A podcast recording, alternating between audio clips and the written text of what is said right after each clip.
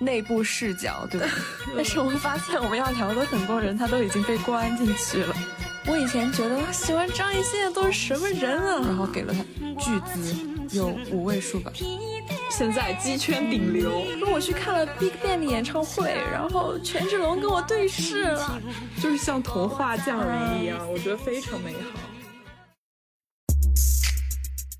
下马威，下马威。大家好，我是小夏。嗨，我是马儿。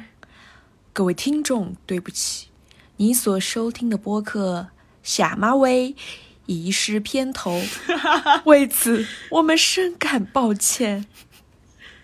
为什么？为什么？唉，技术原因。就是我们原本的片头设置是一个超现实的那种情景表演，是我们二人捡到了一部追星女孩的手机，然后突然冒出了一个手机精灵，开始向我们陈述这个机主在互联网上的一些追星行为，以及一些关于他在日常生活或者是日常生活之外他面对的一些关于追星这件事情的解释啊，比如说这个女孩在阅读粉丝受众的文章的时候，她被形容为媒体和广告商手中的棋子。然后，在这个女孩拥抱女权社群，试图去厘清自己追星行为的本质的时候，又收到了追星意味着接受由男性所建构的消费社会中用于消费的文化类似的反馈。我们想以此来展现来自于学界、媒体、女权社群等等的对于追星女孩造成的这种话语围困。对，这是在追星这个话题上我们最关注的一个点吧。但是。有一位素养较高的友人对我们提出了至关重要的意见。他说：“嗯，嗯一，捡到手机应该交给警察；二，并没有产生非常强烈和夸张的吸引力和戏剧效果；三，个人觉得并没有体现出追星女孩最典型的或最为大众熟知的特点或重点。糟糕。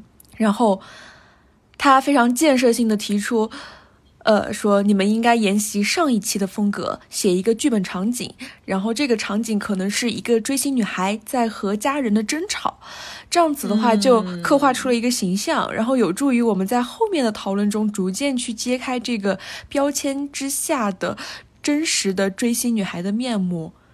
我我想象他说的那个场景，可能是一个追星女孩穿着毕业礼服，然后她妈妈说：“你怎么能说你最毕业最感谢的人是一个明星呢？”然后这些追星女孩咆哮着对她妈妈说：“我爱他就像爱我的生命。”或者是一位被追星女拒绝的直男崩溃破防，然后他说：“这个明星喜欢谁也不会喜欢上你的，你别做梦了。”他开始这样的场景了。然后他说。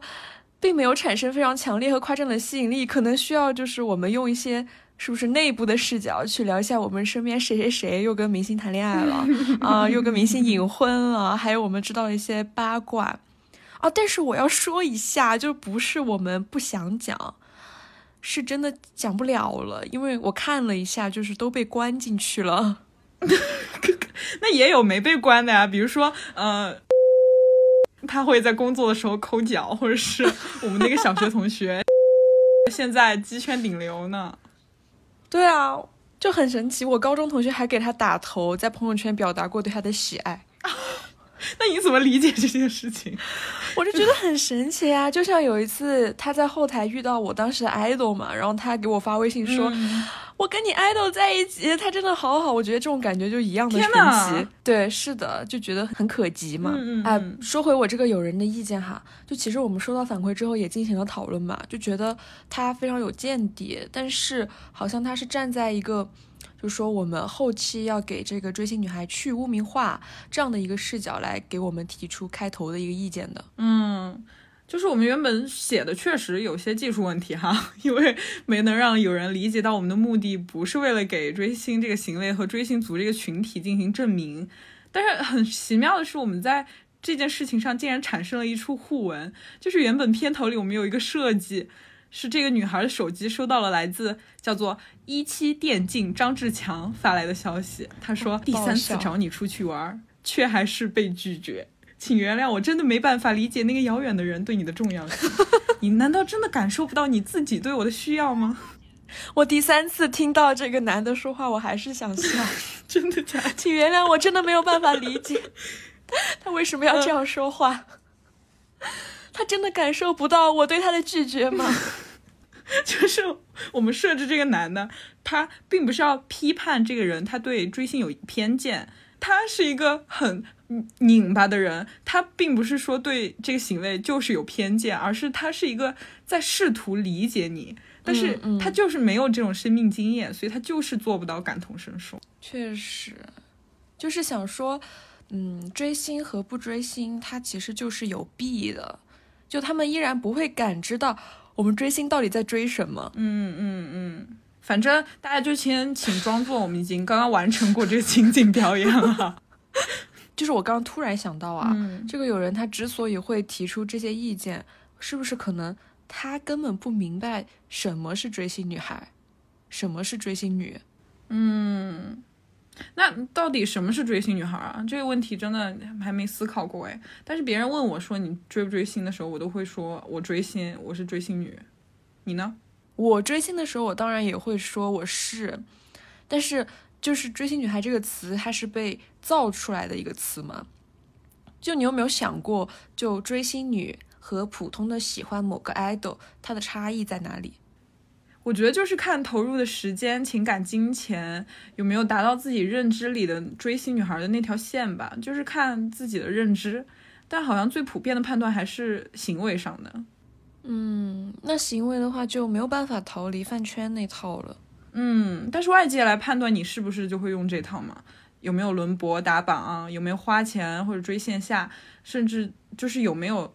一个外人的眼中的追星女孩，就是头像或者朋友圈背景或者拍一拍，至少有一个是爱豆相关，会跟他人表露说自己对某个偶像喜欢，然后会因为这个偶像做一些事情，会因为追星有一些自己的付出，这样子。嗯嗯，但是其实也有很多行为并不典型的人会自我认同为粉丝或者是追星女吧？就这东西，我觉得就像。一些自我认同为非二元性别的人，你从他的行为上去划定他到底他的性别是什么，也是无效的。嗯嗯嗯。就比如说，我之前问了一个朋友说你追不追星，他就跟我说，其实我曾经追星，我就完全不知道，我也看不出来嘛。他就说他之前追杨洋，然后在那几年他。就没有为他花钱打头买杂志，也没有去过现场，更没有就是说把他臆想成自己的跟自己有关系的某个人。他只是偶尔看一下他的剧和一些路透，就从这些行为上看上去，他自己都觉得是一个比较冷漠的、非典型的一个追星的女孩的形象。但是他跟我的表述，他说。在无形之中，他们之间又牵起了一条线。就譬如他会有意识的注意自己的仪态、挺直腰背之类的，就是这种他觉得是一种默默的交流和应和，对他来说是奇妙而且非常积极的。嗯嗯嗯，对，其实就是你感到的追星对你的意义，可以来区别自己是追星女还是普通喜欢。如果是之前说的那种，就行为上的，其实完全就是刻板印象了。也是你提到说，这外界对呃非二元性别的判断方法嘛，就是根据他的外表，他是否会变装，他的行为方式等等，所以其实就只能靠本人判断。嗯嗯嗯。那我很好奇，当时比如说你在追星的时候，在你的当时的判断下，你有没有什么就是追星女的非典型性行为呢？我觉得我的非典型追星行为就是不混饭圈，因为大家认知里的。呃，追星女孩一般来说都是跟粉圈关系比较紧密，然后会帮她打榜轮播这样子，但是我可能就不太会。嗯，但是你应该更多的行为在别人眼中还是追星女孩吧？嗯嗯嗯，因为我会写文，然后会密切关注偶像的动态吧。嗯，然后我的话，我是一直追陈伟霆嘛，从一四年到二零年的样子，现在不追了。嗯，其实你刚刚说你，嗯，这个非典型的部分啊，嗯，我觉得跟你比起来，我真的非常典型，就是我是个典型的追星女，因为我打过榜，买过杂志，然后还重金追过线下，就是从学校请假去重庆看演唱会，然后大概花了五位数的就只是门票钱。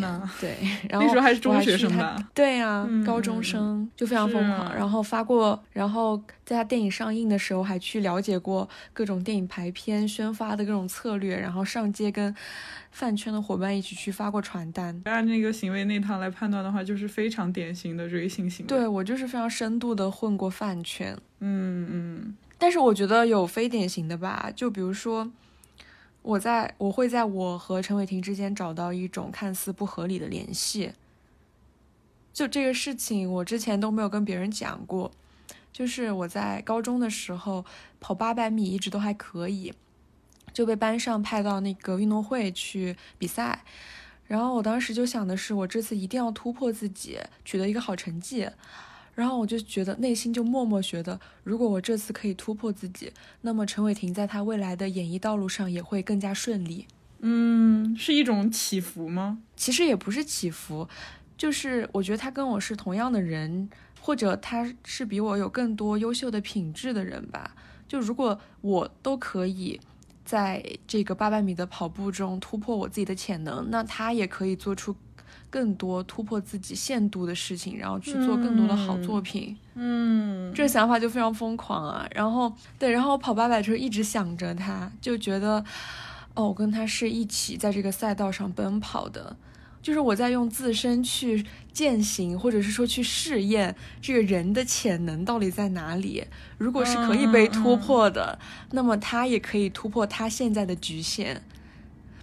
就觉得确实这个逻辑好不饭圈啊，对。然后我当时为了就是能够把这个行为给嗯强化出来，或者这个联系给强化出来，我就叫了我三个朋友，一个拿了我的应援棒，一个拿了我的海报，另外一个好像也拿的是我新买的杂志送的海报，让他们在终点等我。嗯，然后然后我跑到的时候，他们就在拿着东西为我应援。感觉好像某种仪式啊！是的啊，就觉得那个东西是一种灵媒，让我可以跟他互相感知那种感觉。嗯，但是这个不典型性在于，一般来说，偶像的那种力量降临，它都是自上而下的嘛，通过这个灵媒来借他的力量让我去完成某件事。但是你是自下而上的，就你好相信你和他之间的联系，或者说。你好像信他，也好像相信你自己。对，就是我，我根本就不会在饭圈去表达我的这个行为和我的这个想法，因为就是在强行赋予我们两个之间一种关联。甚至有人说，你你在操场上叫别人拿着应援棒，你肯定你这个人就是在抹黑我们成粉圈，让他们觉得我们很不理智。天哪，这才很不理智吧？你你这个追星不分场合，好吓人啊！但是在粉圈当中，应该很被这种语言所左右的。然后他们就可能还会把我开除粉籍，说这种畸形的爱不叫爱。那你觉得这种对于追星女身份的鉴定是有意义的吗？那我的话，我肯定是觉得是束缚嘛，因为任何一种标签它都是束缚。如果要分你是追星女还是你不是追星女。那是不是还要分你是合格的追星女还是不合格的追星女？你是高级的还是低级的追星女？我觉得这个是很没有意义的。嗯嗯，就像我们在开头的那个场景里面提到的，说，嗯，那个手机机主他面临的很多话语嘛，其实都是其他人对于追星女的定义。嗯，就像。说粉丝这个群体在学界也是很受关注的，他们会用呃像文化研究的方法介入分析，谈及粉丝文化、身份认同等等，然后也会有产业研究、传播学、经济学，甚至有政治学的学科视角出现嘛。但是他们在表述的时候，似乎都是为了揭示某种规律或者是结论，会强行的把我们这些具备差异性的个体进行分类。或者是纳入到某一个固有的理论叙事中，就还有我们的媒体，他们当然有一些就是非常关注个体，然后会去描绘追星女孩的生存状态。但是我看下来也觉得，其实大多数也停留在一些追星行为的表象上，并且是很想渴，就是很渴望从中窥得一点什么。就比如说，他们又是怎么天天非常规律的在超话签到？他们在这种等级森严的饭圈如何小心翼翼？他们在接机现场如何的，就是有那种战斗感、秩序感，嗯，对吧？就是他们是很猎奇的，他依然是将追星女作为资本操纵下的一个棋子在进行观察。嗯嗯，就我觉得学界对于追星女这个群体的看到了层面，有的时候像一种盲目的爱吧，就是要写，但是有些东西又看不到。那媒体的话，我觉得就是睁一只眼闭一只眼的爱，他看到了个体，但他看不到就是更多元的一些样态。是的，就是对于我们追星女本人来说，哈，其实看到这些宏观的分析，或者是一些对追星故事的分享，也不会觉得就是它不对。可能也会像刚刚提到的那个手机主人一样，去看这些叙述的逻辑，然后部分的把自己带入这个框架，然后去看自己，但又总是会觉得这些看起来好像严丝合缝的分析，又是非常软弱无力的。而且就像刚刚说的张志强，他们是就是这些媒体和这些学界，他们是一群在试图理解你的人，但是他们却不能理解你的复杂性。嗯嗯嗯。就有一种非常严重的隔靴搔痒的感觉吧。我觉得可能是就这些分，就所有的理论，它都是从个体的，然后走向概念的嘛。但是它当要把概念的还原到个体的时候，就会觉得它失效了，就会说，因为粉丝这个群体内部差异性实在太大了。然后那些文章也深知这一点，就写到这儿就刹车了，说，嗯，具体的还是要看具体的情况而言。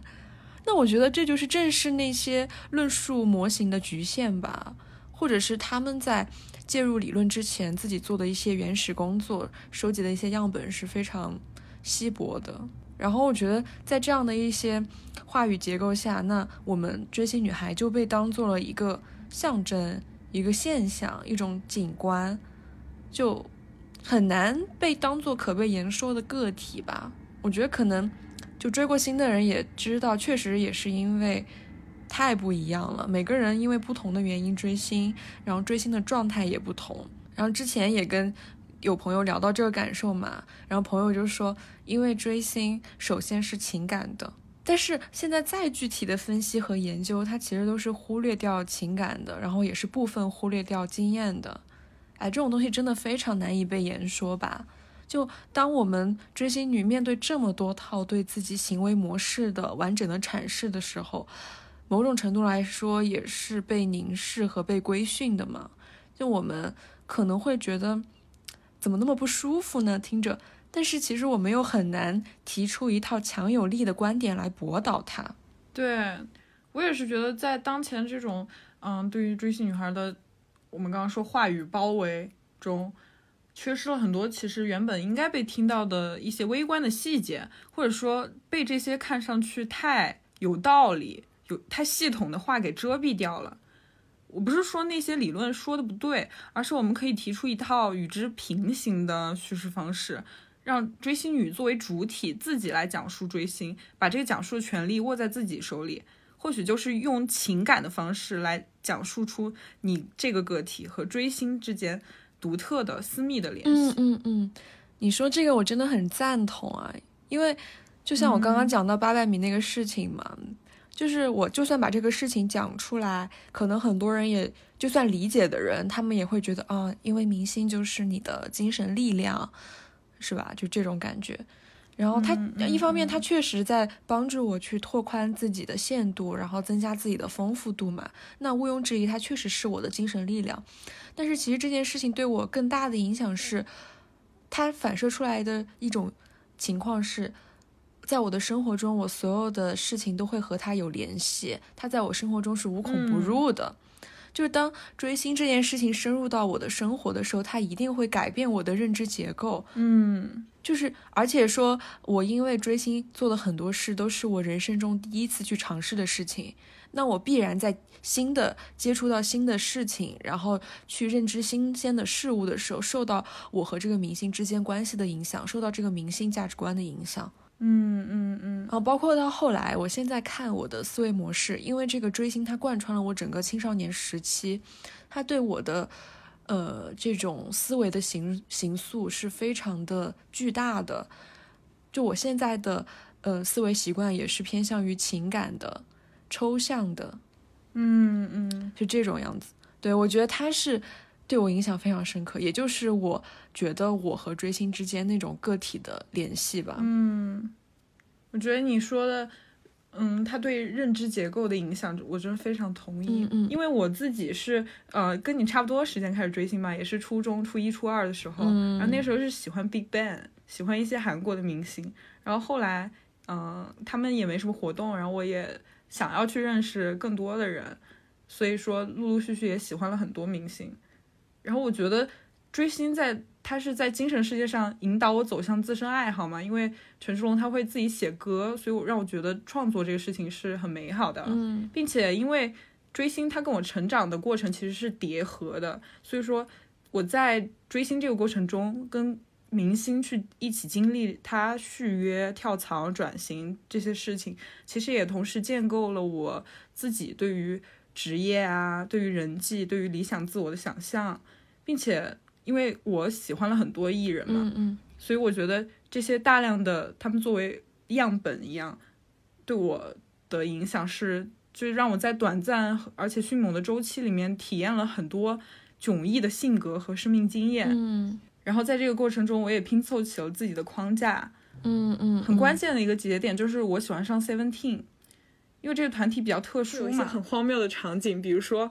呃，A 成员找 B 成员去吃饭，就给他发消息，然后 B 成员说：“嗯，我下午跟你爸去钓鱼的时候已经吃过了。”就这这种事情发生，嗯嗯，就很很美好，像一个大的部落一样。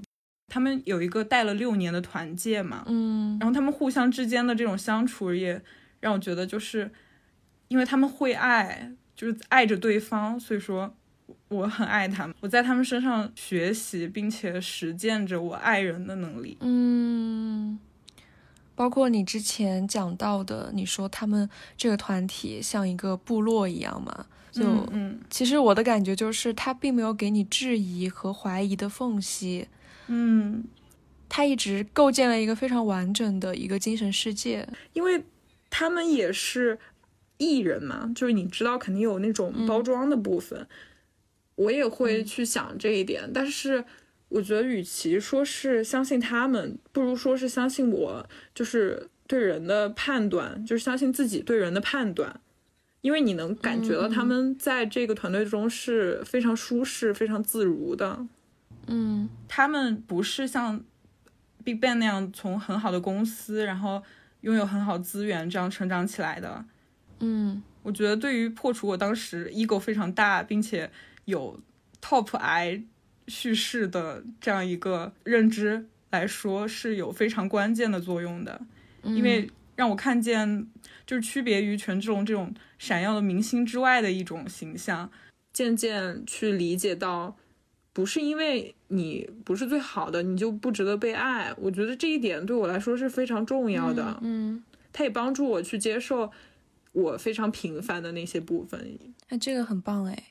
这又是让我看到了追星又很不同的一面，但是我觉得这种平所谓的平凡，它其实也不同于现在这些，嗯，忽比较忽略业务能力和专业性，然后只卖那种不完美的人设的爱豆是非常有区别的。嗯嗯。然后你刚刚说这个的话，我也想起另外两点，就是你说是实践爱的能力，我想说我喜欢陈伟霆是确认爱的能力。嗯，因为我在喜欢他的过程中，我会就人生第一次为不是我自己的别人感到难过、感到开心、感到愧疚，都是那种非常发自内心的感受。嗯，然后第二点就是你刚刚说的不同人的那些样本嘛。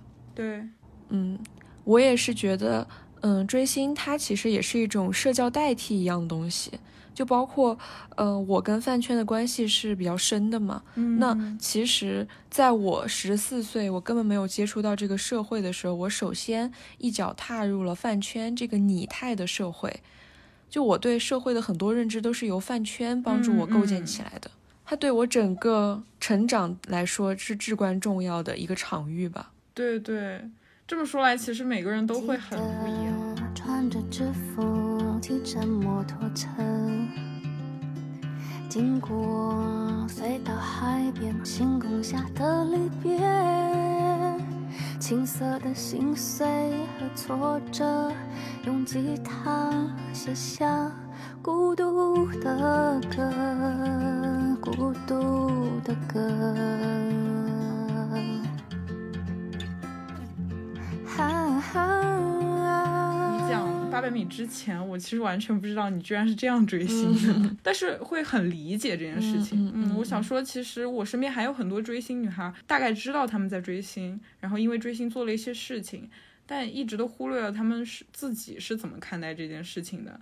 这次因为要聊这个话题嘛，所以说我问到他们，才发现大家其实都很不一样。嗯比如说我室友，她就是把追星当做一种自己的文化消费吧，嗯嗯，他不会参与饭圈的打头，然后粉圈那些关于爱豆能否出道啊、爱豆的成绩好坏啊，都是嗯、你的责任的这种话术，他不会被这个绑架，他觉得这是假的。嗯但是追星带给他非常多意想不到的学习和进步，比如说他因为追星学韩语，然后他做了一个娱乐资讯电台，他有给我听过，我觉得很棒，并且他会因为追星去跳舞，即使后来不追星了，他还是会继续跳舞。就是他在追星的时候，他是相当自由的一个状态，更专注自己的成长和感受吧。嗯嗯嗯，你这个让我想起，呃，我也有一个朋友是我在实习的时候认识的，他是追了嗯三年的张艺兴，就是我之前觉得啊，喜欢张艺兴的都是什么人啊？但是跟他聊完之后，我会觉得非常棒。就首先他本来就是一个很棒的人，然后我也会觉得啊，张艺兴也挺棒的耶，就是他的 很多东西还是挺棒的耶，有这种感觉。就他是不混饭圈，然后但是他是画手。首先，我觉得这种表达情感的方式就挺挺好的，我就非常欣赏。嗯然后他把这个追星理解成什么呢？就是他觉得是一种阶段性的陪伴。他就说，就他觉得有些人在成长过程中，他就是需要一个明星来引导和陪伴，这个没有什么。就像嗯可能你现在需要的不是明星了，而是你喜欢上了电影，可能就是某个导演，或者是哲学家、艺术家，甚至只是身边的一个朋友。嗯嗯，然后他也会有身上就会觉得这件事情是一种比较永恒的激励的感觉。就他说他仍然相信努力会改变些什么，这就是张艺兴留下的。因为他说张艺兴非常努力嘛，包括我们也知道，嗯努力努力再努力。然后他就说追星这件事情，就留下的还有他塑造了一部分对自己的自信和自爱，因为他过去有一点自卑，是通过追星他发现了自身的好品质，比如说真诚，比如说全情投入爱一个人的能力。嗯然后他又给我看了一张截图，就是他妈妈说：“我真的好感谢张艺兴，因为他让你学会了努力。”天呐，他妈妈也好棒啊！对，是的。然后还有一个非常不同的，就是我们那个呃共同好友，就他是又是另外一种不同的追星方式。他是从小追到大，各个领域他都追过。他是一直以来都把明星作为他的一个观察样本，他喜欢观察他们身上人的那一部分，也是因为他对人非常感兴趣嘛，就跟你一样。嗯嗯嗯，然后他会通过各种相对可靠的资料去观察和判断，然后得出一个，呃，这个 idol 的一个准确的形象。嗯，对他非常就非常享受这个过程吧。然后他同时也会去观察，嗯、他不追的那些 idol，就是他一直都对人非常感兴趣。啊，然后他他追星的方式就是他会去看马龙比赛，给他加油，但他自己不会觉得这是粉丝和偶像之间的承诺。他不会买偶像的代言，也不会觉得偶像需要对粉丝有什么交代。嗯嗯，他只是觉得见到你我很开心，但不存在任何的索取。嗯，包括他喜欢张译的时候，他跟几个朋友一起给他开了一个站子，但是他的动机或者是说他的原因，就是觉得在这个阶段他有一些东西值得被记录下来，而没有人去做这件事情，那就我来做。哇，就非常非常非常纯粹的目的，就是不是出于什么，呃，我要去占领这个圈的话语权，我要去跟他近距离接触，嗯不是这样的。包括他说追星这件事情，就是给他带来力量，是那个追的星的价值观让他非常感动。然后他还特别提到说，他不会跟他的 idol 共享一套价值观，因为如果共享的话，他就没有办法再去观察、分析和讲述它。嗯嗯嗯，作为他观察的样本的这个一贯性，我觉得他有在坚持这个东西。嗯。然后他从小到大追星，每个阶段都有侧重嘛。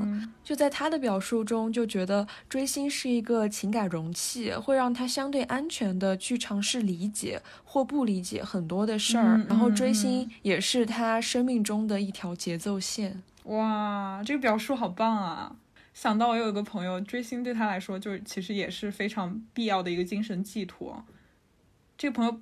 特殊之处在于，我们追明星可能就是歌手、演员或者一些体育明星，他会追一些比较严肃的政治人物。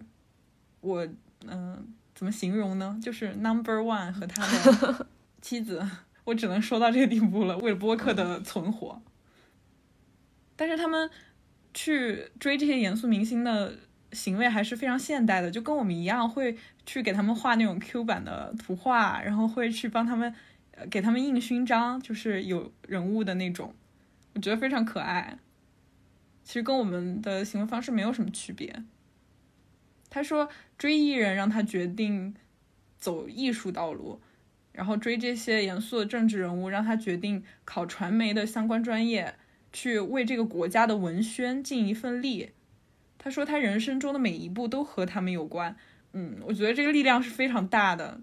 是的，就让我觉得，就像刚刚你喜欢张艺兴的那个朋友说，政治人物还是艺人，其实都不重要了。但是他们带来的影响是积极的，是正面的。是的，我还想提一个跟我们特别不一样的例子。嗯嗯，是我一个朋友的妈妈追星，因为跟我们年龄特别不一样嘛。嗯，她是从一八年开始。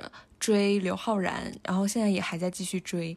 他会去给刘昊然塞信，会去接机，会去反黑，然后会去跟饭圈的朋友面基，然后微微信头像会用刘昊然的卡通形象，就非常可爱。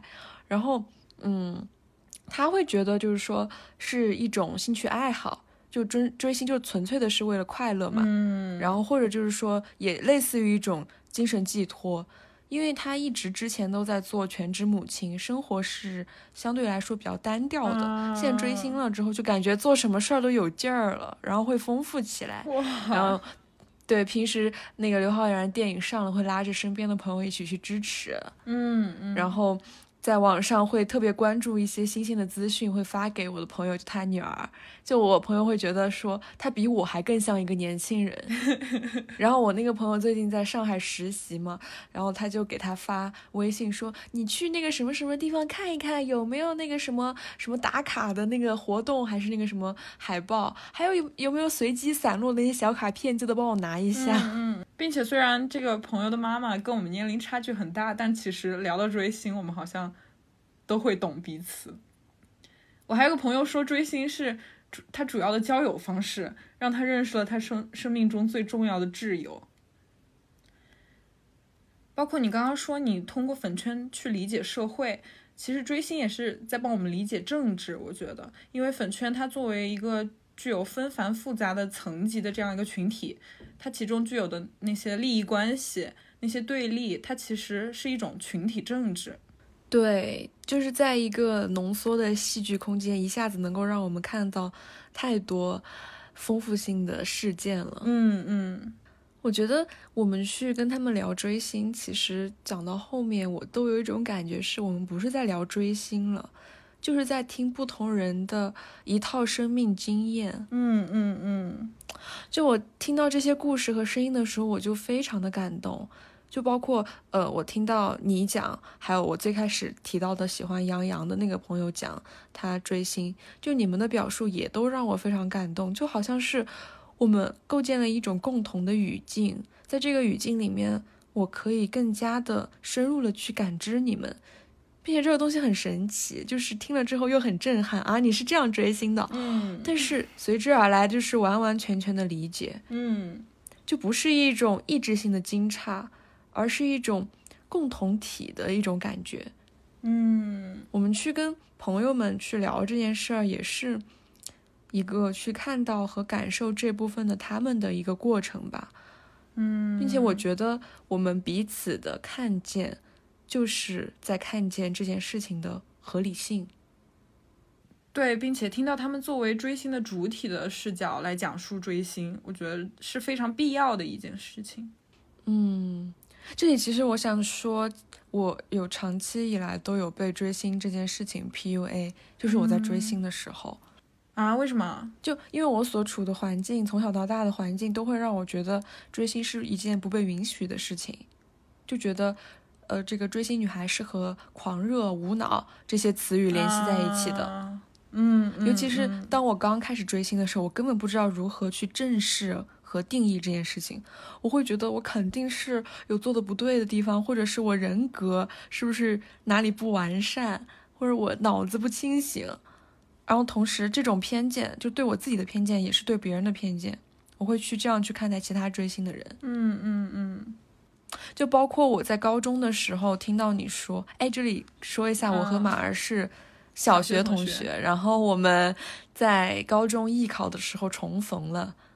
就是你高中的时候，就我见在那个艺考班见到你的时候，我现在对你的第一印象就是你在跟旁边的人说：“我去看 Big Bang 演唱会啦，我和权志龙对视啦。”不，你说的不是我和，你说的是权志龙和我对视啦。好自恋啊！然后我那个时候内心对你充满了鄙夷，就是因为有偏见嘛，而且我觉得。就是我不相信，因为我觉得我去陈伟霆演唱会坐第一排都没有跟他对视，就 我也坐第一排，所以我当时觉得真的对视了，对嘛？对嘛？就是我现在也相信，但是当时的我就是会怀疑这一切，就是我会怀疑这个追星这件事儿，它到底真实性是多少？我非常。害怕我被操控，因为我也跟你讲了，它就是无孔不入的嘛。之前八百米那个事儿也是这样，就我就很怕被操控，不知道这个操控我到底是个人，还是个商品，还是某种话语，所以我就会表现出某种矛盾和某种撕裂。嗯，就像我开头我们表现的那种话语围困嘛，我就很容易自我代入，因为我太容易在不同人的表述中去。定位我自己了，比如说我就会想啊，那我是不是他们说的那种脑残粉啊？我是不是追星我就是媚男啊？啊，我是不是追星我就是无意识的乌合之众？嗯，不过我觉得这个可能跟我个人的性格有关，就是当一个事情它在这段时间成为我生活的主旋律的时候，我就很喜欢去想它本身嘛。嗯嗯，就是过度的反省。嗯，就包括我在就是。拼命学习的阶段，我也会被知识 PUA。就比如说，我看剧作书，我也会自我代入，说啊，那我的动机是什么？我的激励事件是什么？天哪！我的高潮是什么？我的结局将走向哪里？我觉得确实跟人有关，因为一般来说，我觉得我自己的经验哈，我被吸收的东西，它它会降临到我生命的时候，多半都是类似这种场景。就是我看《还珠格格》那时候，可能是小学一二年级哈，我就会在走楼梯的时候很累，但是我就会把左脚想象成小燕子，然后右脚是容嬷嬷，我的左脚永远比右脚多走一步，这样小燕子就走的永远比容嬷嬷远一些。我觉得就大概是这样子。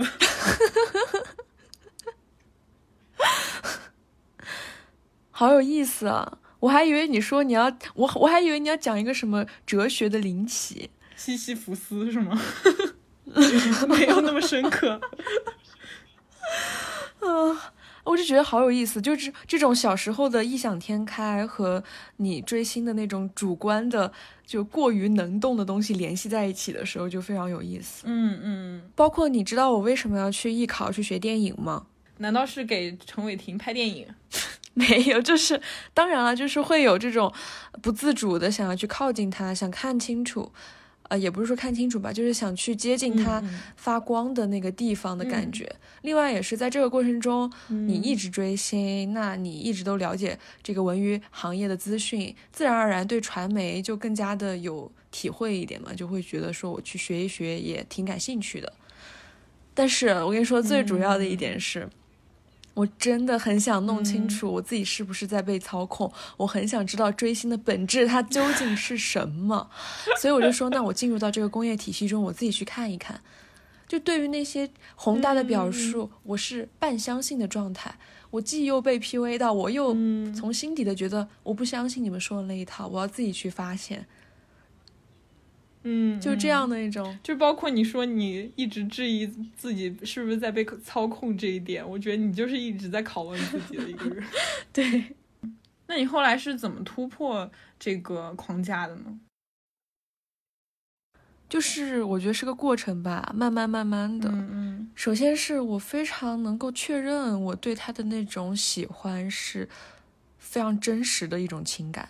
就我当我在感受到那种热血啊，就那种嗯，就是呃对他的迷恋的时候，我就会觉得这是一种穿透心底的一种我不可否认的一种真实的爱。嗯。所以我不会去否认这个情感的部分。嗯。我只是在反思我的行为。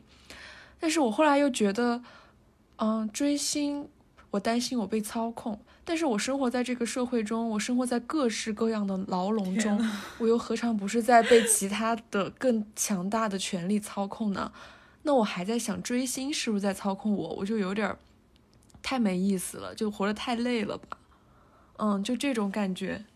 而且追星，它都已经是我生活中相对来说更纯净的一个场域了。嗯嗯。你洞见都好深刻啊！就是首先相信了自己的生命力，然后也在践行着从追星去建构自己的认知这一点。但其实我想说，嗯，其实你就是不断去正视自己的欲望，嗯，包括你现在说的这些事情，包括你说八百米那个是，就是非常动人的这个时刻，非常迷人。嗯，其实这就和我之前为什么都不知道那些朋友们对于这追星有这些深入的理解和表达。我们都没聊过这些，所以都不知道这些。嗯，我觉得首先，因为这是这件事情，它表达起来确实涉及到非常隐秘的情感关系嘛。还有就是这个东西，它平时不会被当做严肃话题来聊，因为讲这个话题的信任门槛太高了。然后对于，然后对于语境的要求也很高。嗯，我觉得根源是这种表达的路径并不通畅吧，就长期以来被处于一种压抑的状态。嗯嗯嗯。而且你提到我跟权忠对视那个事情哈，它其实作为一种炫耀的语言，也生效也仅仅是在同号内部，就懂自懂。嗯，我现在可以确认的说，当时对方倾听者他一定表现出了他高昂的兴趣，然后我才骄傲的讲述了这件事情。嗯，就是即使我们不是在讨论欲望，我们也会有足够的谨慎，就是生怕自己在说出来这套话语的时候，它不合时宜。我们其实深深知道这其中要交付的信任成本。是的，是的，也正是因为这东西它是长期缺席的、长期被遮蔽的，才会这样子。嗯嗯，这个就是我们今天提出情感叙事的重要性嘛。因为正视情感、正视欲望，就是在正视我们作为追星女孩的主体性。嗯嗯，你提到这点，我好像没说过。其实高中的时候，我们不是重新相遇吗？之后我们了解到对方都还在追星，你向我坦白说，你对陈伟霆的喜欢其实也源自于你对他有性的欲望。当时我好震撼，就是同龄的女生她可以这样清晰的认知，并且这样清晰的表达自己，这其实是我从那时候开始爱你的原因之一吧。我也爱你。就其实你说到这个的话，我觉得也是因为我当时我。就真的想要拼命去定义追星这件事到底是什么？我一定想让自己尽量真实的去描述当下的状态，想要拼命的解释清楚。嗯，就性的欲望这一点，我觉得我肯定也是当时看到了精神分析的阐释，加上你知道饭圈它会有一些这种相关的用语嘛，就会把我引导到这个思维上面来。嗯嗯。不过后来我也是真正在自己身上确认了这一点，才会表达出来。啊，就可能也是因为当时我们在艺考学习艺术嘛，加上我追星，不断在反复的理解这件事情，就觉得，哎，突然获得了很多超出我自己生命轨迹的一些生命经验，认识到了人的欲望其实也不是什么大不了的事儿吧，就它不值得羞耻。这过程就好像过去的一些女性刚开始表达自己的性欲是一样的一个。过程吧，嗯嗯，只是我是在表达对明星的性欲，嗯嗯嗯，其实跟他们表达在亲密关系里的性欲也是一回事。我觉得这个认知的过程，它就是我们讲到正视欲望。当你完成了这个认知之后，作为欲望的主体去行使这个行为，我觉得那一瞬间形成了一种美，好自由，好骄傲，好 human rights。就讲 human rights 不会被屏蔽吧？其实从这个意义上来说，我觉得追星这个星是谁都不重要了。其实，嗯，我的体感是哈，其实有越来越多的女生在去意识到追星本质其实跟这个星无关这件事情。嗯，我的理解是这个影响因素非常多啊，包括现在追星群体它去污名化，还有女性意识的提升，我觉得这些都有关系。嗯嗯嗯，就是追星这个追，它是一个动作嘛。嗯，就重要的是完成这个动作过程中对自我的体察和认知吧，而最终追的那个对象是谁，可以是清晰的，也可以是模糊的，它可以是不重要的。嗯，就像我们共同的好友，他有讲到，他有他有跟我分享一个他之前看到的一些观点啊，是本雅明在讲大城市的建设给人带来的距离感和隔膜感的时候，有提到波德莱尔的诗歌，因为他嗯就是处于。呃，一个大城市、超大城市不断膨胀发展的时代嘛，嗯，他有首诗叫《致一位交臂而过的妇女》，然后前面的话，他可能就是构建了一个这样的场景。到时候我买这个诗贴在我们的那个 show notes 里面，嗯嗯，然后这首诗最后一句话是：尽管你已经知道我曾经对你钟情，嗯，然后放在追星女的身上就是。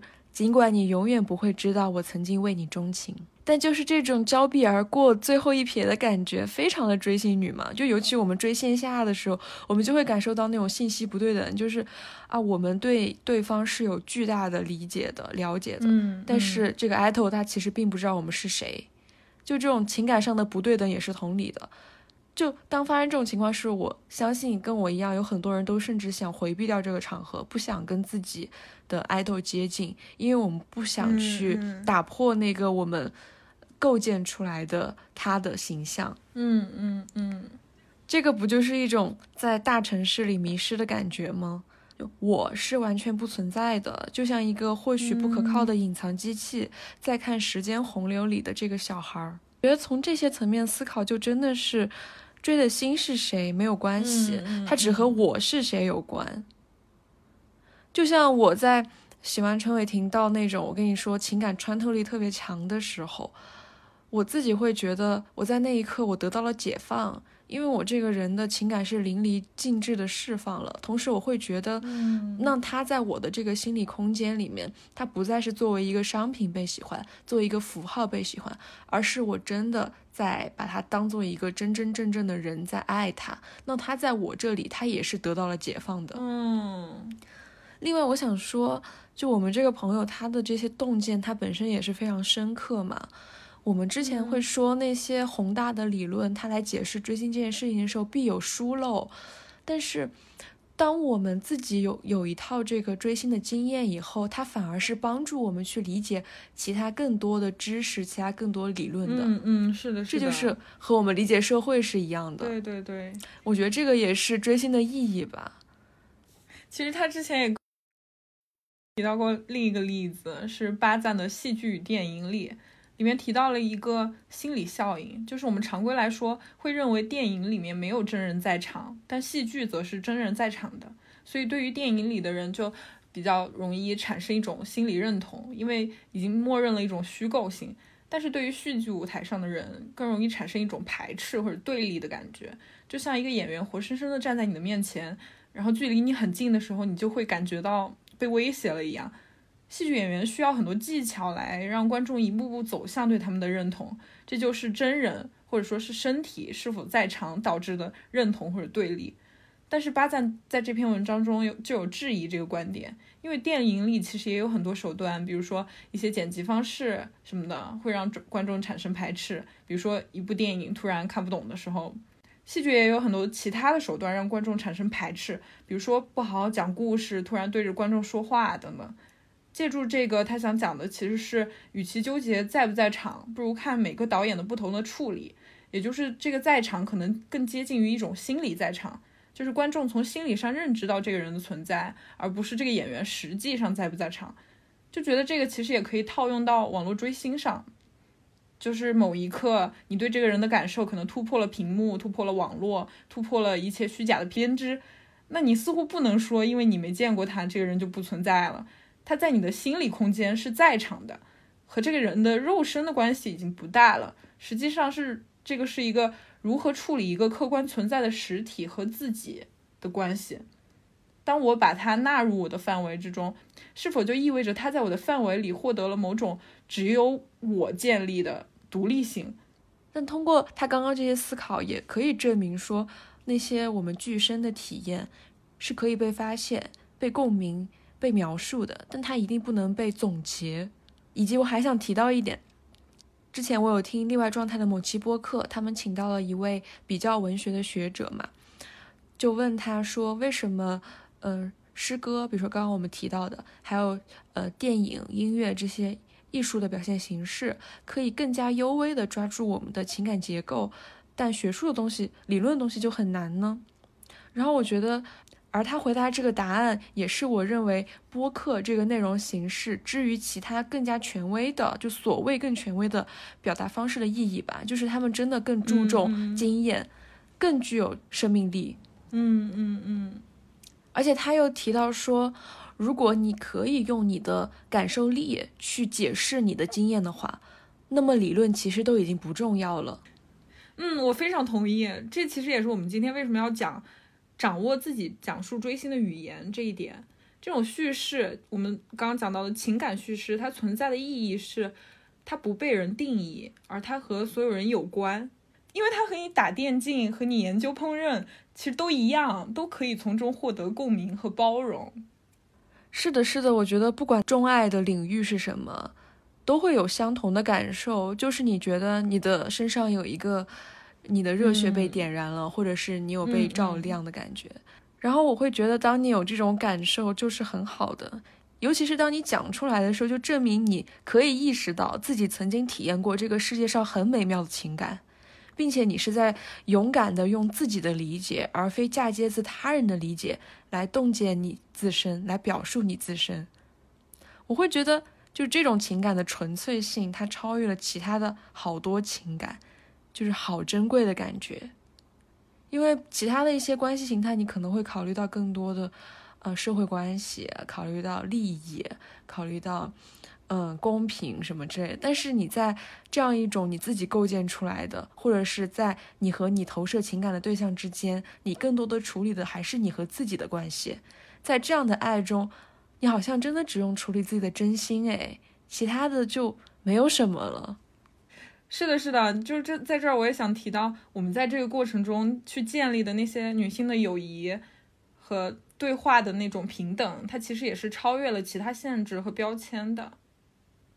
对，就包括嗯职业啊啊阶层啊，还有年龄这些都并不重要，重要的是我们共享一个爱的氛围。哎，我有没有给你讲过？之前有一个姐姐，她是陈伟霆饭圈的一个，她的本职工作应该是一个制片人吧。然后我知道这一点之后，我就跟他表达了我当时在艺考我要学电影这件事情。后来在我艺考之前，他有给我发那个微信，就说。哦我现在在柏林电影节，是我人生中第一次参加这样的国际电影节，我真的非常开心，所以我也想把这件事情分享给你。我现在正在跟某某某某某，都是一些非常著名的导演就在一起，我觉得这种感受是很奇妙的。我想告诉你，你也一定可以做到。我当时非常感动，到现在我也觉得是一股非常巨大的力量，因为我甚至不知道他的名字是什么，但是我只知道说。他在爱，他在过着他自己很精彩的人生，他有丰富的，他有极强的生命力，这个样子。我之前看那个《单身女性的时代》，它里面有句话嘛，就说我们是青春期的孩子，精力充沛，关爱自我，渴望心灵的相通。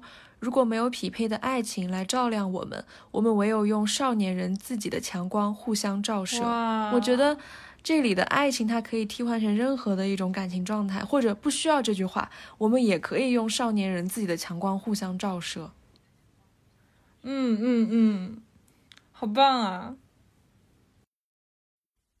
包括你刚刚说到我们在爱的语境之中建立的这种关系，嗯，就是这个爱，因为它具有就是这种纯粹性，让我想到了巴迪欧，他说爱情是最小的单位的共产主义嘛。嗯，对，我觉得就是因为爱的纯粹，那个付出就变成了奉献，然后你的得失心就消失了。在就是在追星的这样一个文化行为也好，然后你分析它是经济行为也好，在这样一种人类活动之中，这部分人群他情感共同体的建立，反而好像生出了共产主义的可能。就是啊，原来是爱，最后的尽头是爱。对，我觉得好美妙。是的，哦，我好幸福啊！我觉得陈伟霆应该为我感到骄傲，他应该为你感到骄傲，我也为你感到骄傲，我也为你感到骄傲。我们要来录录这个结尾。那众所周知，在仪式的片头里面，我们捡到了一个手机哈，我们没找到主人。哎，这手机来信息了，播客通知，您的特别关注下马威更新了最新单集，请快速收听。这个手机主人还蛮有品位的哈。哎，这手机怎么怎么越来越亮了呀？它怎么还越来越烫了呀？你快，你快把它扔地上！哎呀，这手机里突然跳出一个人，搞什么？我我该怎么理解眼前这一切？啊！我终于出来了，这手机是我的。我们怎么召唤了你？不是你们，我刚才被困在里面出不来，不能说话。但是夏马威帮助我找到了我的语言，所以我突围成功啦！耶！哈哈哈哈哈！太搞笑，太搞笑，太搞笑了！但是我觉得这样结尾会比较轻松。我觉得好棒啊！好棒，好通畅啊！好想，我好想去拥抱你一下，就突破这个线上的，穿 到网线的那一边去。我来，我来给你发消息，这样你的手机会震动，好像就是我们我们在拥抱一样。哦，好棒！